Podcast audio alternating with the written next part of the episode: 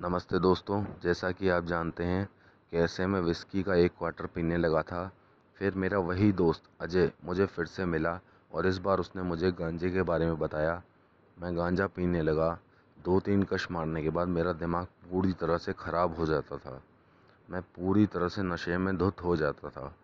मैं घर में चुपचाप जाकर एक कोने में बैठ जाता और घर में किसी से भी बात नहीं करता था, कुछ भी नहीं बोलता था। क्योंकि उस टाइम मेरी हालत इतनी ख़राब होती थी कि मुझे नशा बहुत तेज़ हो रखा होता था। जिसकी वजह से आगे चलकर मेरा दिमाग ख़राब हो गया।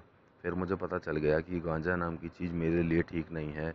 इसे पीने के बाद मुझे मतलब एक दो बार उल्टी भी हो जाती थी। जो भी मैंने खाया होता था वो सब बाहर आ जाता था। तो मैंने गांजा पीना बंद कर दिया। फिर मैं बस सिगरेट और विस्की पीने लगा। लेकिन बीच बीच में कभी अजय मुझे मिल जाता तो मैं गांजा पी लिया करता था। मुझे पता चल गया था कि ये गांजा इलीगल चीज़ है, पुलिस बहुत टॉर्चर करती है उसे, अगर कोई गांजे के साथ पकड़ा जाए तो। वो दिन है और आज का दिन है, उस दिन के बाद मैंने गांजे को हाथ भी नहीं लगाया। आज मैं रोज़ एक सिगरेट और छः छः महीने या साल में एक बार विस्की पी लेता हूँ। मुझे गांजे से नफ़रत होने लगी मैंने पूरी तरह से गांजे को छोड़ दिया।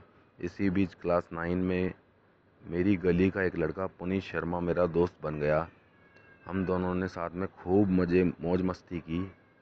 हम कहीं बाहर भी घूमने गए। हम एक बार लाल किला, रेड फोर्ट भी घूमने गए। उसने भी मुझे, मुझ पर खूब खर्चा किया और मैंने भी उस पर खूब खर्चा किया। वो भी मेरे साथ खुश था। और मैं भी बहुत खुश था क्योंकि मुझे एक अच्छा दोस्त जो मिल गया था, वो आज भी मेरा पक्का दोस्त है। अजय ने जब मुझे बोतल दिखाई तो मैंने पूछा कि क्या है?